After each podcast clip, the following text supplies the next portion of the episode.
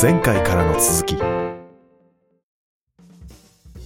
ということで今回はニューシネマパラダイスについてみんなで語り合う第2回目で前回は幼少期のねまあトトを見ながら思うところっていうのを話していたけど、まだヒロさんの話が聞けてなかったかなうん。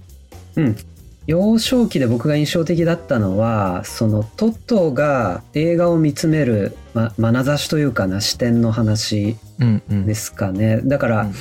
映画を見つつ観客を見てるっていううん。でそれが彼がやがてのキャリアとして映画監督になるみたいなるなほどな。話があるじゃないですか,、だからず純粋に映画が好きっていうのもあるストーリーが好きっていうのもあるんだけどうんそれを観客がどう一喜一憂してるかとかどうブーイングするかとか確かに確かに。そういう目線で彼は見てるんだよね。うん面白いねその場面がたくさんあったもんねたく。さんあったねうん。うんそう。だからリアクションをすごい見てるわけですうよ。んうん、うんトトの目でね。うん。うん。だから、そういう意味で、どんなストーリーで客が熱狂するのかとか、うん。なんかかなりメタな視点で見てたよね。うん彼はね。そう。だから、その彼の視点っていうのがいろんな形で映っていくわけなんだけど、映画どっぷりじゃないじゃない。かなり、その観客がどうリアクションしてるのかとか、うん。映画でどう遊んでるのかとかそういう視点でうん結構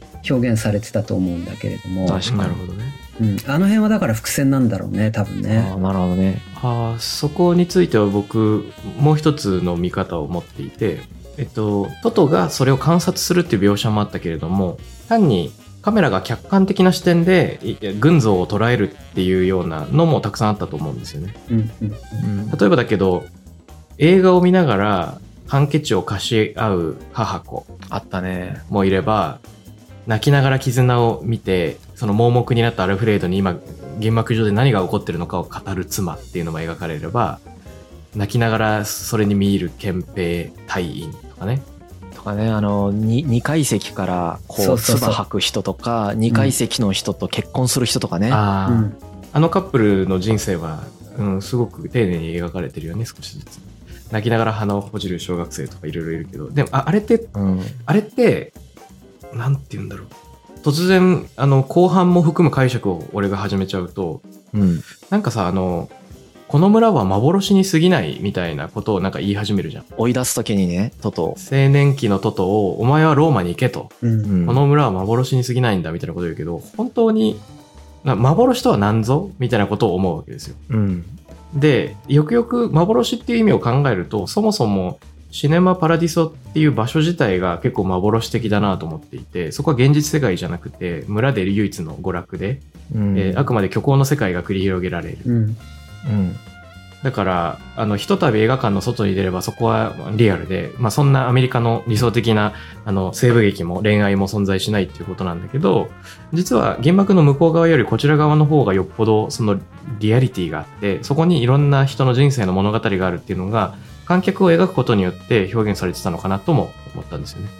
だからこそ、その観客のリアクションっていうのを扱う時間がすごく長かったのかなと。もちろんトトはそれを見つめていた。うんでも同時にまあ客観的にも描かれていたのかなと思うし監督自身があの、まあ、いろんな人がいろんな顔で映画を見ているっていうこと自体が描きたかったんだろうなと思うよね。そうねそれは確かにどっちの視点もあったでしょうねトトが見る群衆というあれもあれば、そのものも多分描きたいというのは確かに感じたなあとやっぱりさそのトトもそのスストーリーをつ作るえインパクトみたいなことってやっぱ感じ取ったような気がして、あれあれすごい影響だよね冷静に考えるとさ何らうんその娯楽もなければ、うん、ううんんまあ、テレビラジオとかもななかったわけじゃない唯一映画だけがあったっていうそういう中においてうん映画が持つ教育効果とか、なるほどなんなんつうんだろうねメッセージ効果ってやっぱものすごいでかいよねうんそうそれによって世界を理解していたわけでありだからまさに時代の変わり目だってあのうんニューシネマパラダイスが潰れちゃった理由もあのテレビのとビデオのせいだって、時代の変化っていうのはいろんなところで丁寧に語られてるなと思って、うんその共産主義を批判する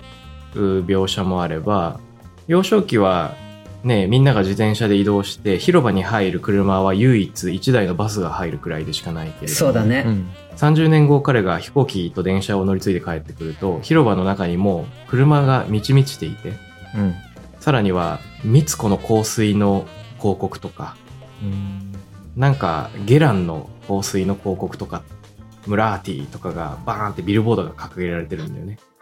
うんだから羊飼いの村だったこのシチリア島にもこのモータリゼーションと商業主義が押し寄せてきたうんというのは描かれてるよねそうねいろいろ描かれてんなやっぱなんかんまあシンプルに一番強調されてたのはやっぱりアルフレードが、うんそのトトにまあすごくトトが映画が好きででそのトトに対してアルフレードがやっぱりその俺のようにはなるなと映画技師になるなっていう考えを最初から打ち出していたっていうところは、うんまああのうん。避けて通れない主張の一つだと思うんだけどそれ以外にも今みたいにたくさんあるねほんとねいやーこれはすごい悲劇ですの映画だというふうに僕は見ましたねなんというか悲劇だと受け取ったんだはいこれはすごい悲劇だと思いましたねうんもうあらゆる面において悲しいこといっぱいあったね悲しいことしかないよねほぼつまりさっき言ってたその絆っていうフィルムが一部二部に分かれてるっていうのも今気づいたけどそのうん絆が2つに分かれ分かたれてしまうっていうことじゃないですかやっぱりそそれも一つの象徴として機能していて、でこれはあらゆる絆があって戦争を父に奪われてしまった母から見ても絆が奪われているしそれはアルフレードとトトの間の友情のもう途中で分かたれてしまうというか、まあ、会えない時期があるしエレナとトトは今ずもがなっていうとこなんだけど、やっぱりこの、なんていうのお前はローマに行くんだ絶対振り返るなみたいなものすごく強いうんその言葉うん、これはもう辛いですね。あれはだからこの作品を通じての一つのものすごく大きいテーマだと思うんだけど、うん。アルフレードがそのトトに対してまあこのマーチは幻だしとか言ったりだとかもう絶対に帰ってくるな、うんもし帰ってきてもぜ絶対に家に入れないって言ったりだとかうん。あれはねまあちょっともう青年期の話になっちゃうからあれなんだけどやっぱなんか転換点が一つあったなと思っててはい。その幼少期とかはその自分のその小学校卒業試験のためにトトを結局のところその入れちゃったりするじゃん。うん。映写室に入れてで結局教えちゃったしそそ,、うだね。でその結果さ自分が目が見えなくなった後に、うんトトっていうのはその映画の仕事をするようになるよね。うん。でその時にトトが言ったのは、えーっとアルフレードに学校に行かないって言うんだよね。うん。でそしたらアルフレードがもう絶対に行けみたいなことを言ってで実際その後青年期に学校に行ってる描写があるから、多分行くことにしたんだろうねあれを聞いてうん。で僕はそのアルフレードがトトをそうさせたくなかったのに結果的にそうさせてしまったというすごく強い罪悪感を持ってたんじゃないかなとうん。感じたんだよねでその罪悪感がありながら、その青年期にはさエレナっていう、まあ、美人の人が出てきて、えっとその人にめちゃくちゃベタ惚れしてうん。長い間アプローチしてなんとか付き合えるようになってみたいなうん。結構オーソドックスなやつがあってでそこでもなんかアルフレードは最初はなんていうかあなんか好きになったんだなぐらいで捉えてるんだけどあんまり賛成してないよねずっとそうだね。最初からなんだっけ、青い目の女性と深い仲になることはできないみたいな、なんか予言めいたことを言うよね。なんかあそこら辺も何なんだろうなと思うしあと明確に態度が変わったなと思ったのはうん。トトが軍役に行くのかなあれ、はいなんか途中軍に入るけどあれ多分兵役だよねそうだね。1年間いなくなる。兵役についてでその間に結局音信彼女とエレナと音信不通になって別れることになっちゃうんだけどその兵役にで多分ローマに行ってたんだよねあれ言ってた。で戻ってきた時にすごい変わってんだよね多分アルフレードがあ、人に会わなくなってるよね。そう全く人に会わなくなっうん。でで言うこともなんか結構過激になってるんだよね、うんうんうんそのもうここは幻だとかいうのそをうそうそうそう。言ったりだとかっていう感じになっててっていうそのアルフレードの態度変化とともになんかもう一つ印象もうなんか青年期の話移っちゃったけど印象的だったのは自分がその映画の仕事から離れてる間に違う人が映画の仕事を代わりにしてたじゃん。うん。でその代わりの人をが、えーっとノーモシネマパラディソっていうあの建物から出てきてタバコを吸ってる様を、一回外に出て、かつ大、なんか失恋とかもして、打ちのめされてるトトが帰ってきて客観的に見るっていう場面があるんだよね。うん。で、その直後にアルフレードから、もう街出ろやっていう話をされて、で、出ることにするんだよね、うんトトが。なんかここら辺の、なんか描き方みたいなのをものすごく丁寧に描いてるから、うんトト側の気持ちすごくよくわかるんだけど、アルフレードなんだろうって思ってる。あ そんなに強く言うほど何があったんだろうなって思って。あ。まあでなんかあっもた、んかな。えでもその、のすす例の自分が得られなかった額をもってして、ね、額があるからこそ進める、まあ、多く得られる選択肢のもと本当に自分がやりたいことをやってほしいっていう思いっていうのは根本にあるんだろうね。あるんだろうね。あとはシネマパラディソのパラディソその唯一の娯楽っていう意味のパラディソで虚構性っていうのもあるかもしれないけど結局その楽園から彼はその追い出そうとするみたいなモチーフはなんか失楽園っぽいよね。確かに、パラダイスから追い出してそうるってことになるの追かい出そうとするその、ももしくは君を恋に溺れるのではなく別のことをやりなさいっていうのもなんかその失楽園の物語になんかちょっと重なるようなところはあるよねあのい色恋に惑わされるべからずといったようなうんうんうんうん。あのさ僕もちょっとあそこの中盤でアルフレードがさ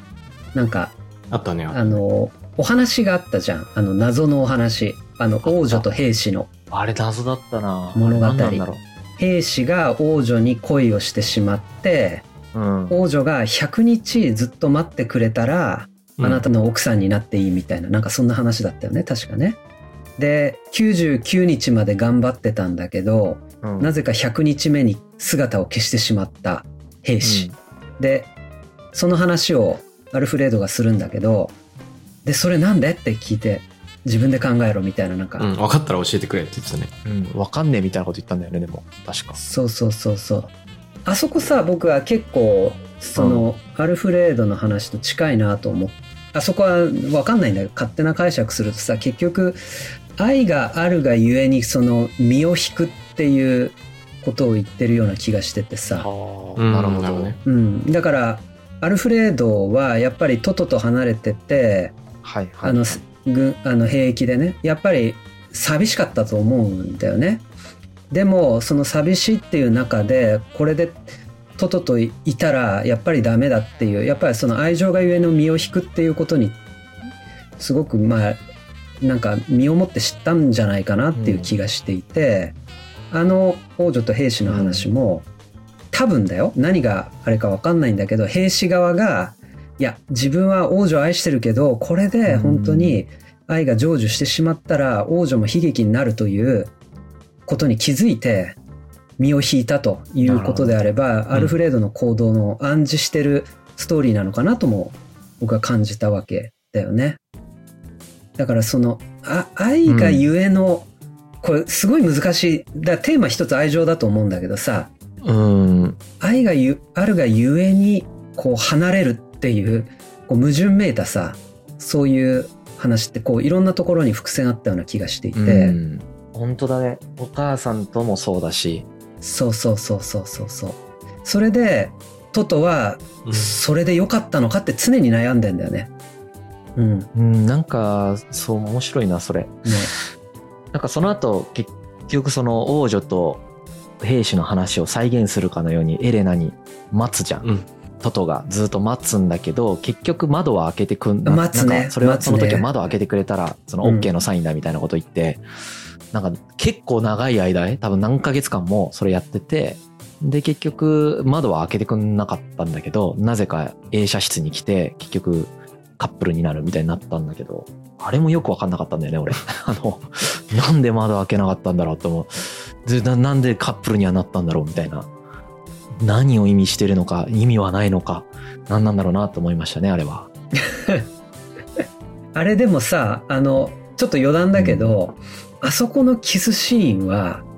もう最高のキスシーンだと思ったね。うんうん。トトとエレナの、その雨降っている中で、野外映画のやつね。そうそう、野外映画のところで。そうねだからキスシーンっていうのはさ、この映画の中の、こう、一つの示唆なんだけど、え、え、あの、キスシーンを全部切り離すみたいな話でね。うんうん。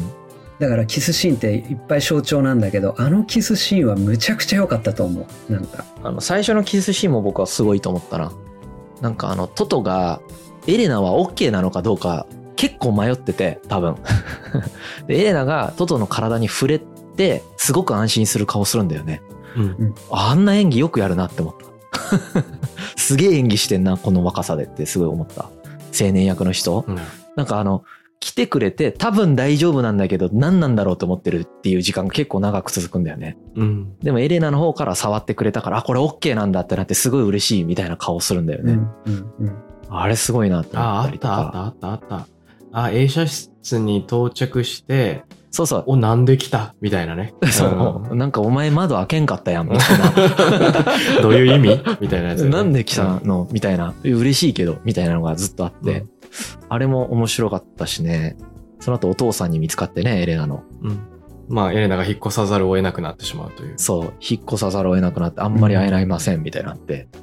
なんか、うその、トトっていう存在は、すごく、その、ちっちゃい頃から別に愛情を注げる人だし、うんちゃんと愛情でつながれる人なんだけれども、なんかうまいこといかないっていうのがずっと連続してるし、アルフレードも結局突き放すもんね。うんなんかほんと不思議だなって思う。そんなテーマの映画なかなかないから。うん うんいや、だからさ、彼が映画監督になったとかね、いわゆるその、アート的な方向に行った、うんで、それで才能を発揮したっていうのは、多分僕はそこにあると思ってさ、確かに。よ要するに寂しさであったり、喪失感が彼を支配してるわけですよ。うん。だからハッピーな人生だと、アーティストとして大成しなかったんじゃないかなっていう確かにこ。とも僕は思っていてやっぱりすごい心に影があるとか、うん傷があるとか、喪失感がある寂しさがゆえにそれを表現力に変えることができるみたいな人ってやっぱ多いと思うんだけれど確かにもななんかそれも一つテーマである気がする。明言はされてないんだけど、一貫してそれはなんか感じるところがあって、うんそのやっぱり晩年のトトって明らかに性格変わってんだよね、なんか。うんもちろん変わってるうんうねんめちゃくちゃなんか、なんなんかわ、ちっちゃい頃はすごいわんぱくだし、青年期もなんか、なんて言うんだろうな、なんか情熱的な人だし、うんけど帰ってきたトトってなんか少しクールなところがすごくあるし、まあうんそのお母さんの話とかからも暗入されているように、伴侶もいないしね、ちゃんとした。そうなんだようんで、ちゃんとした伴侶がいないところが別にポイントなんじゃなくて、えーっと、どの女の人もあなたを愛してないっていう発言があるんだよね、お母さんの発言で。うんあったねあったねだから、その後人間関係が基本的にずっと希薄な人間関係を作ってるんだっていうことが多分あそこで暗示されていて、うんあの、ローマに行った後ね。で、しかもその故郷の人たちとも距離を置いてるっていう状態で、なんかすごく寂しい、ロンリネスな感じで生きてるっていう暗示がすごく強くあって、うんうんで、それはアルフレードがある意味実現させたことなんだけど、一つは。それがために大成したっていうメッセージがあるっていうのはすごく感じた。でまあ、た対本当に大成するか自体はなんていうかやっぱ事前には分からないから、たまたまそうなったわけでうん。それをなんだろうなこうに二項対立的に、まあ、地元で恋して結婚してそれで終わるかロローマで恋を捨てて成功するかっていう二項対立的にしちゃうとやややっぱりこうん。う、うん、とはいえみたいなとこあるよね。そうね。で、うんそうなんや。でも完全版見ると、多分でもなんかそのメッセージあったっぽいなっていうのはなんかあって、もちろんもちろん。今日あんまり完全版の話しないけど、なんか、もしかしたら監督に結構強いそういうメッセージがあったのかもしれない。うん、なんていうか、クリエイティブする時のその欠落みたいなもの。うんああそれはあると思うよねやっぱり。うん、全体を通じてやっぱりその、そぎ落としてた、いった感じがあって、うんトトはもともと持ってたものをどんどん削ぎ落として最後映画だけ残して映画をマジで成功させたみたいな。うんそうだねで、その、その人生自体に疑問を抱いたまんま故郷に帰るみたいな、なんかそんな感じがあるんだよね、映画の描写が。おーいいこうと言う。んで、どっちがいいかとかも別に映画の中で教えてくれるわけじゃないし、僕たちに。うんどっちがいいのかよくわかんねえみたいな感じで終わった感じがあって。うんどっちがいいかとかもないんだけど、そういうもんだよねみたいなメッセージとして受け取る分には、すごくそんな感じがした。その犠牲にしたものっていうのを思いながら涙するんだよね。うんうーんなんかねあの一つ象徴的だったセリフは脚本でお母さんになんかどうしたのって聞かれるんだよね、うん帰ってきたトトがはいはいはい一人で寂しくご飯食べてて横を向いてる時にお母さんにうん「どうしたの?」って聞かれた時にその時に答えたメッセージは一つ多分象徴的なんだろうなと思うんだけどトトが「僕は、えーっとすごく強くなったと思っててもう故郷のことなんてどうでもいいと思ってたのにうん帰ってきたら、あの時の自分と何も変わってないってことが分かってずっといたのと一緒だったみたいなこと言うんだよね。うん、言ってた言ってた。ずっと七連にいたのと、もう変わらない自分だったっていう話をしててうんあれは多分そのあの年になったトトにとってすごく重要な気づきの一つのはずうん本当にそうだねであれを結構掘り下げると映画の意味がもっと深掘りできるかもねうんあれすごいメッセージだよねなんかそそれも踏まえてなんだけど、結局あ俺は結局、ま、町村を捨てることで良かったんだろうかっていう春巡みたいなものがそこである改ねめて30年後訪れるわけじゃん、強くあるやっぱここ、まあ、個人的にはここが一番大事なポイントかなと思っててうん